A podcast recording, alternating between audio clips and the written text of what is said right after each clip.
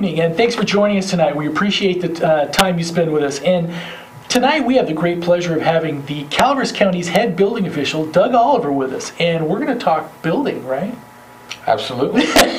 Now, Thanks to for having. Now, to start with, give us a little bit of background uh, on yourself and uh, and how how you how you ended up here. And tell- Well, I've uh, been in this industry since uh, 1997. I got out of the military and uh, was looking for uh, something meaningful to do. Public service was uh, was growing into my lifestyle. Yeah. And it was suggested, why don't you uh, try being a building inspector? My dad was a framer his whole life, and he said, look, don't so you break- grew up in the trades, so Oh, yeah, speak. he said, Yep. don't, don't break yourself. Those inspectors seem to know what's going on. And so I said, yeah, let, let me look into that. And uh, I started in Turlock as a permit technician, and I, I worked myself up through the ranks. Uh, it was the first building official position was uh, in Hollister briefly. Ah, And uh, then I took a job working for Tuolumne County, which I was there for 12 years.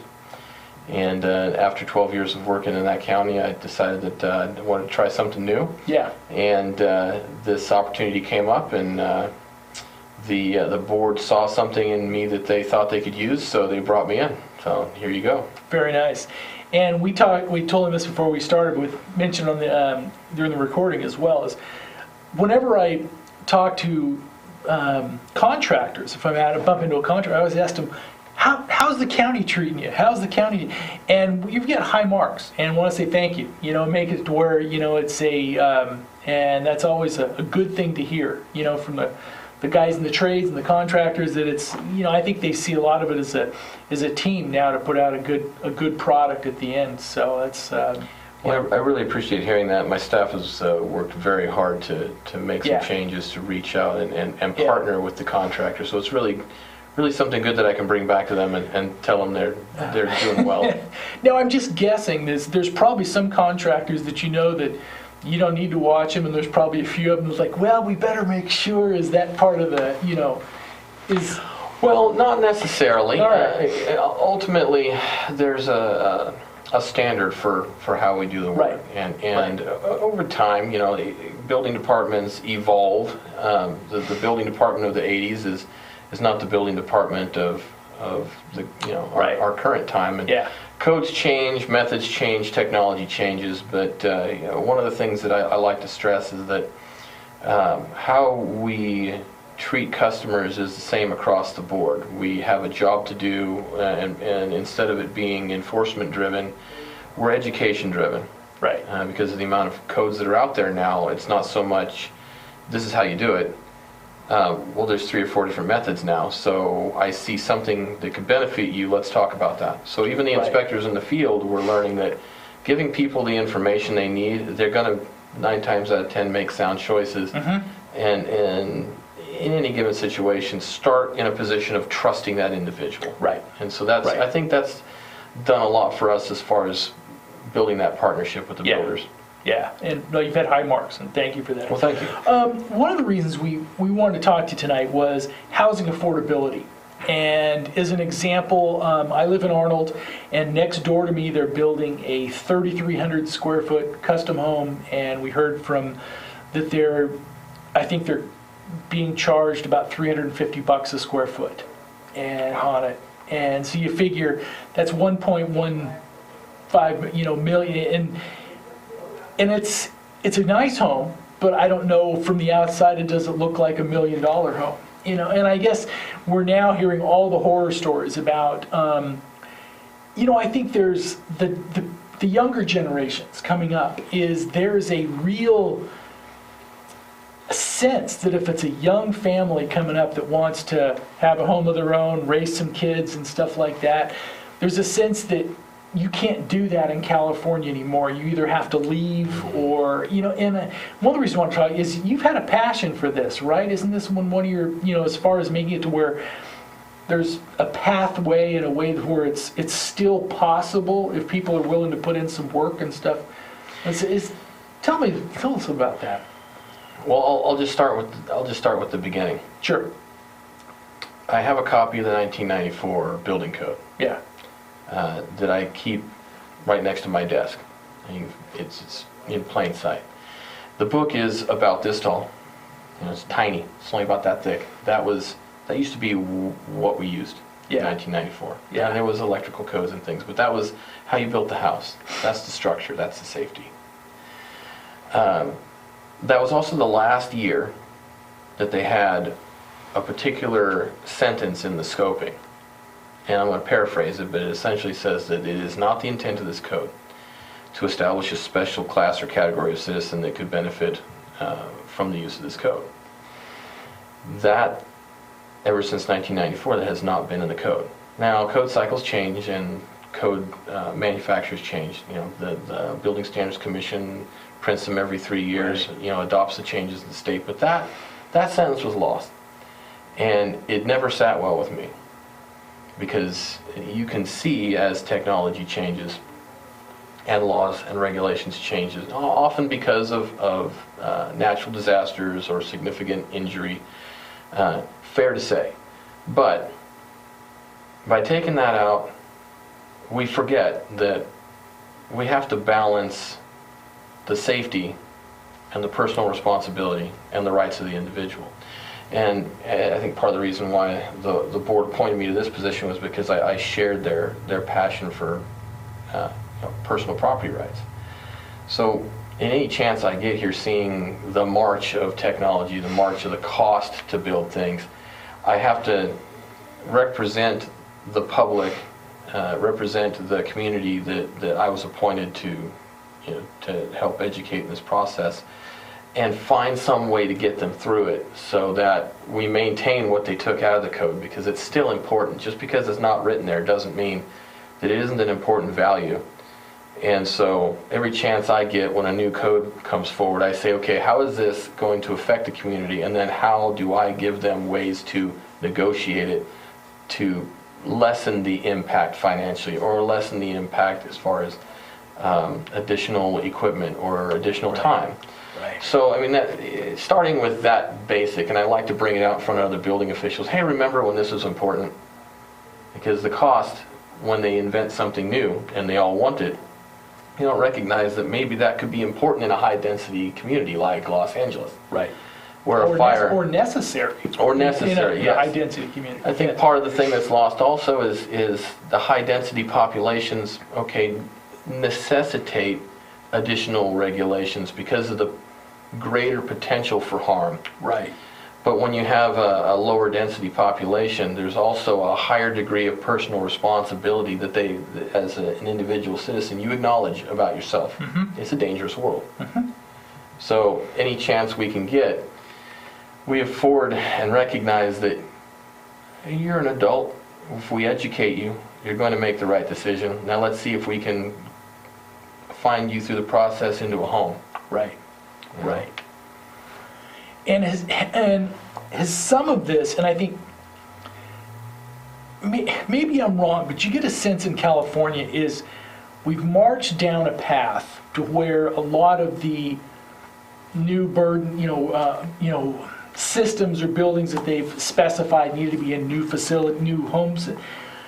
But now we're seeing it where the housing affordability is spiraled to the point to where, you know, now we're seeing, you know, the rise in the homelessness, and a lot of that stuff, a lot of that's probably substance driven, but you're seeing is there's a real break here to where people see, now you see with the accessory dwelling units, you see all of the stuff, you know, driving forward on that. Um, yeah, I think that, is there a possibility now that you start seeing some, some realism in Cal, even in California, they need to know that, okay, we're gonna have to make some changes or some adjustments on it, or no? Well, this may sound controversial, but as you see the march of time and the march of codes, and the march of regulations that add things to buildings for safety, Yeah. You begin to recognize that those regulations are applying a rule across the state and not recognizing what we just talked about. Yeah, yeah, And then at some point, they hit a tipping point and they can't get people to build enough housing. And now it's not just building regulations, but planning regulations and Right. CEQA. Right. And there's so many Right. other things Right. that Right. stand behind and, and Yes. trip up development. But when it comes to building construction, if you watch this happen and then you watch a bunch of regulations get signed into law, telling everyone if it's an accessory dwelling unit, you're a renter, we're going to take these safety rules and throw them aside. In my mind, that says, once again, we're creating a second class of citizen. Mm-hmm. If you can afford to build a home, you're going to build it to the highest possible standard. If you can afford to, good on you. If you can't, that individual can build a smaller home on the property, maybe not have to comply with as many regulations, and you can rent that out, but you can't have this. And that, that bothers me. Right. It's better to just say, how about all these regulations that we put on the books?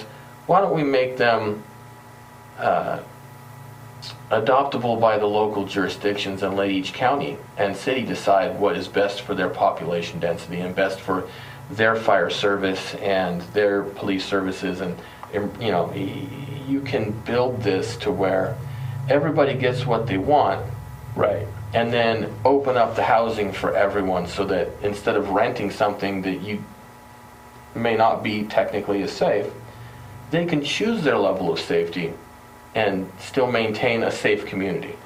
Now, you helped push something like that through in Calaveras County, didn't you? It is far as an ordinance, it is for Calaveras, Yes. yes. Yes. Tell us about that. Tell us about that ordinance. What was the owner-builder ordinance, or what was? the- Yes.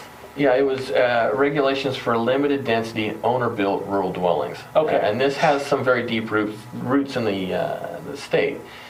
The, uh, the language you put into state law when Governor Brown was governor the first time. And the state attorney general said, by necessity, we need a way for people to experiment with products, materials, uh, and, and be able to build what they're, they want to live in, in environments where the impact to uh, life safety at the public scale is really reduced. Right. So all a sta all a county has to do is recognize they have a rural component and then enact this through their own ordinances and you can, you can take advantage of it. And what that allows an individual to do is they can take a, uh, uh, they can take the codes and use them for the basis of approval, not, not a hard, fast rule. And what Got that it. means is anything that is, is required because of safety, um, that's the part we pay attention to. So for instance, a person could decide to build a home and say, uh, I don't want an outlet every 12 feet, I want one outlet per room. And we make sure the electrical is safely installed. Um, They can decide uh, they don't want to have fire sprinklers, they want to increase the fire safety uh, by design of the the walls. Okay, well, let's look at that. Uh, There are individuals that would rather just, you know, find a way to make a Tuff Shed livable. Okay, let's sit down and talk about that. Because the, the, the, the general premise is you go back to the basic rules of what is a, uh, is or is not a substandard dwelling. Right. If you can show me that that is not substandard by a set of 10, 15 rules on the books at the state, then let's work with you. And what that does is that allows a person to exercise their property rights. Decide maybe, it, it it opens the door for tiny homes. It Got it. opens the door Got for it. new Yeah. technologies. Yeah. I have someone right now that wants to bring forward a, uh, basically an instant house. It's concrete impregnated. They pop it out like a giant tent, spray water on it, and bam, you got a house. Fascinating stuff. Would have never flown. Right. This gives us an Right. opportunity to say, let's try this technology. Show me, show me what makes it safe, and let's and let's work on that. Well, hasn't it been, I mean, the standard is, I mean, the needs of a human, you need to be warm, safe, and dry, but that's been the standard for 500 years, right? I mean, is, I mean, we, I mean, Well, we've we can added extend to. that 5,000. now. Right, but I mean, it's, uh, you know, I think we've added all this stuff on of what housing actually is or supposed to be, but I mean, the basics are pretty consistent, right? Yes, eh, but you know, we do have to recognize that um, it's the rural component. So Yes. you're, you're in Yeah. zoning where the population density is low enough that if this, for any reason there is an issue, it doesn't become a public issue. Your neighbor's And- issue, And we're yeah. still, and we're still following the guidelines for, uh, you know, uh, fire protection, Right, We still have to Right. provide all the same requirements for being able to access and defend that property in a wildfire. Yeah, Uh, Anything that is a, a hard law that says you have to do this, like smoke detectors, that is, that's not in the code necessarily as a law, you have to have that. So, okay, provide those, but it gives you a lot more flexibility, and it allows you to build over time, and and it isn't limited to a house. You can use this for hunting lodges, you can use this for uh, garages and sheds got it. anything that is intended to be used by the owner and their family. It can't be employee housing. It can't Right. be, you know, any, anything, You're not putting risk on somebody else because of your decisions. right. Right, it- There's, a, there's a very important line, and that line is, as soon as you become the steward of someone else's life, you have a Right. responsibility Yes, to you do. protect them. And that's where the line is. And, and it could be argued that that should be the line every time. Your personal decisions and the risks you take are your own. And then we move to educating you to make those decisions. Right. But as soon as you become the steward of someone else's life and safety, we're here to make sure you hold that line. Uh, Fair, uh, fair to say, I would think. Yeah. Um, one of the things I think is it kind of ties into our rural area and even some of the fire stuff that we talked to, you know, is is traditionally if somebody was going to even say mill their own lumber on their own property, in many areas that's not legal because it's not as a stamped as an engineer of a tested product, right? Doesn't that open up at least people to be able to utilize some of the resources that they have on their own, eh, you know, I mean, do, I mean, I guess I'm probably explaining, saying that badly, but explaining how it can, they can, they can use some of the different materials as, as long as it's effective. Well, because the, the ordinance allows you to use the codes as a basis Right. for approval, that Right. means it does open the door where the code would normally say you will have graded lumber. Because Right. that graded lumber t- says that it'll meet this span for this size. You can move to, okay, we'll go out and look at that lumber that you've milled on site, and if it appears to be the same quality, then you're taking the responsibility and you're saying, I'm going to use it. You're going to use common and, you know, common design practices for that Right. wood. Right. Because that's, you know, once again, going back to the basis, wood frame buildings, there's a, there's a right way and a whole lot of wrong ways. So if you, as long as you're following the pattern, okay, we can set aside that, that stamp. It also allows people to use all kinds of archaic or ancient building types. So for instance, cob is Right. essentially rolled stack mud. Right. Um, yeah, so if someone decided, I want to reproduce this Victorian building that's been here since 1850, I'm going to study it and I'm going to build an exact replica over here using new products. We have a basis now. We have a baseline of how to design that and make that work. Okay, let's go. And for your department, if you can say historically this one, this one's been standing for 250 years, then you have a basis for saying that it's not necessarily um, at risk of falling down because we have historical precedent that this worked for. And that, that's I mean, correct. That's okay. correct. In addition, that, that that allows you to do things like utilize an expert in the field rather than an engineer. So take yurts, for example. Right. Used in Mongolia forever, right? If we have an individual who is known internationally for the construction of these, you can acknowledge him and work with him on the design and the installation. Got it. So it, it opens the door to a lot of uh, a lot of experimentation and a lot of what most people would argue is common sense. Yeah. Um, so it opens the door uh, for, let's say, since we are rural, if somebody can do an owner build that whole an owner builder program, right? Isn't that isn't isn't that the the intent? Well, owner builder, um, owner builder is the generic term for I'm going to manage the project myself, and there's Got some it. of them legal. Yeah, it doesn't Yeah. necessarily mean they could elect to build portions of it. They could elect to act as a general and sub it out. And, Yeah. and so it doesn't necessarily mean they're swinging a hammer, but in this case, it literally means, yeah, I, I, I want to do every bit of this myself, and there's there's no point where we have to mandate that they you know, they go somewhere else to get an expert unless we find that what they're doing is absolutely dangerous. which Yeah. With wood frame structures, it's almost never the case. Right. So there's a, it, it, it opens quite a bit up for the average homeowner to design and build on their own. A question. Now, in this day and age of YouTube, where everybody can watch a YouTube video on that may or may not tell you how to do something, um, let's say somebody is doing going down this path and um, things, different subsystems, like for example, a septic system. I know there's the engineered ones that are a whole different level, but a basic one, the actual components of a septic system are not really that expensive. I mean, mm-hmm. is there a process to where instead of paying, you know, say they're going down this path and instead of paying the, the going rate for doing it is they dig the trenches, they install the tank, they do the, is that still, is that something even feasible? I mean, if they're willing to do literally everything, is what, what's the, well, I guess I'm asking is, what's the line of things that they can actually do and they're not do?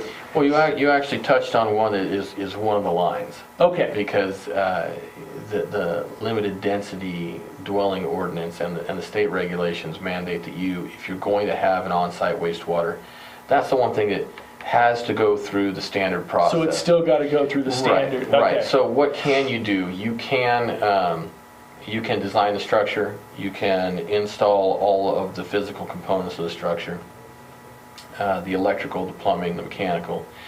You can uh, use alternate materials through working with us on, you know, approval of those materials as a, as an equal alternate to what's in the code. Okay, Um, You can, um, you can utilize family in, the in, you know, the construction. You can even actually hire experts to come in as contractors and do the work and not lose the status of rural dwelling. okay, Uh, But the, uh, having a legal well and a legal septic or legal water and, you know, liquid waste service Yeah. is, a- is a necessity because there is a real danger publicly. yeah, Uh, But yeah, it it opens it up mainly for the technology and, and the decision-making, because you could decide uh, to take a lot of things out that would normally be required. You could elect that I'm not going to insulate my walls, I'm not going to, um, I'm not going to provide energy-efficient equipment, I'm going to heat my home with wood. Right, we could, you know, you could decide to do completely passive, uh, uh, passive heating and cooling, where the orientation of the house and the design of the house is what keeps it cool in the summer and warm in the winter, which Yeah. is, is in Yeah. many, in many temperate regions is the way to go. If you do it right, it's fantastic. And we even have some elevations here where that's possible, right? I mean, if certain oh, parts of the county, it's, it's feasible. Oh, yes, Yeah, yeah. yeah, There's some pretty savvy people out there that, that can, you know, anyone can take advantage of it, but there's some people that really want to experiment in green technologies. yeah, This opens the door for that. Someone could decide to use recycled products. Uh, There's, there's products out there right now that haven't been vetted or approved necessarily. If you haven't seen like the, the recycled ocean plastic that looks like giant Right, Legos that you stack them. right. There's no real regulation for how to do that. It takes a lot of engineering and uh, a, a lot of process for a building official to feel comfortable. right. But if you go the rural dwelling route, let's sit down with the experts, let's take a closer look at it. You're taking the responsibility on yourself. Now let's, now we're in experimentation mode. How is this building, once constructed, going to stand the test of time? That actually helps in the development of codes to make these green technologies mainstream. And you're even seeing some now on the uh, 3D printed uh, concrete Oh, yeah. homes, huh? Where basically, if people haven't seen it, it's like, it's basically a, a concrete pump that has a path that it follows down the walls and just squirts out a house. I mean, it's, It- It's, it's a wonderful time to be alive. The technologies out there are just amazing. Yeah. Um, we're down to five minutes. And if you're going to, let's say you're talking to your 25 year old self or something like that that's just getting started, um, that doesn't, that wants to stay in California, that wants to, you know, try to build, what would you tell them? What would you tell them? I'd say find a jurisdiction that shares your viewpoint on uh, on basic rights for the homeowner or the landowner. Find a population base that isn't so dense that uh, you can experiment and be safe in your environment. Yeah, Um, I'd say uh, start small, but plan big. okay. Yeah. And at the end of the day, it's still, you know, it, it's, it's an individual's, I mean, at the end of the day, you're in charge of your own safety, right? You're in charge of, I mean, it's up to you to make sure that you're comfortable in the area and in the confines of which you, you live, right? Isn't that the, Yes, but take full advantage of the resources around you, in- including, including a a jurisdiction that's willing to give you the information and show you the way. Right. Um, little little summary on um, the department and except now is how is I mean how is the department doing? I mean, are you guys busy? I mean, is construction busy in Calaveras County- right now as far as new homes, new? It is busy. More Yeah. tract, less tract homes, more, um, more custom homes, but a lot more accessory dwelling units. Oh, you Uh, are starting to see a lot of those. We are seeing a lot of those. Uh, We are seeing that it would have been a lot busier, but the price of lumber has, has been notably high, Yeah. and that's really Yeah. kind of slowed Is it that down. starting to come back down a little bit? It did for a while, uh, but it, it's an unstable market right now. Yeah. Uh, But there's a lot of people that really want to take advantage of a rural lifestyle, so we're, we're seeing a lot of applications and a lot of people want to head this way and build homes. On a personal note, I want to say thank you. Thank you for pushing this forward because we know that in some ways it would make your life easier to not do it. You know, sometimes you know it, to not do it. And I think um, the fact that you were willing to to you know champion this is is an alternative. Is I think is is a very valuable thing. And thank you. I appreciate that. I'm, I'm honored to serve. Thank you. And thank you for spending time with us. And uh, have a great evening.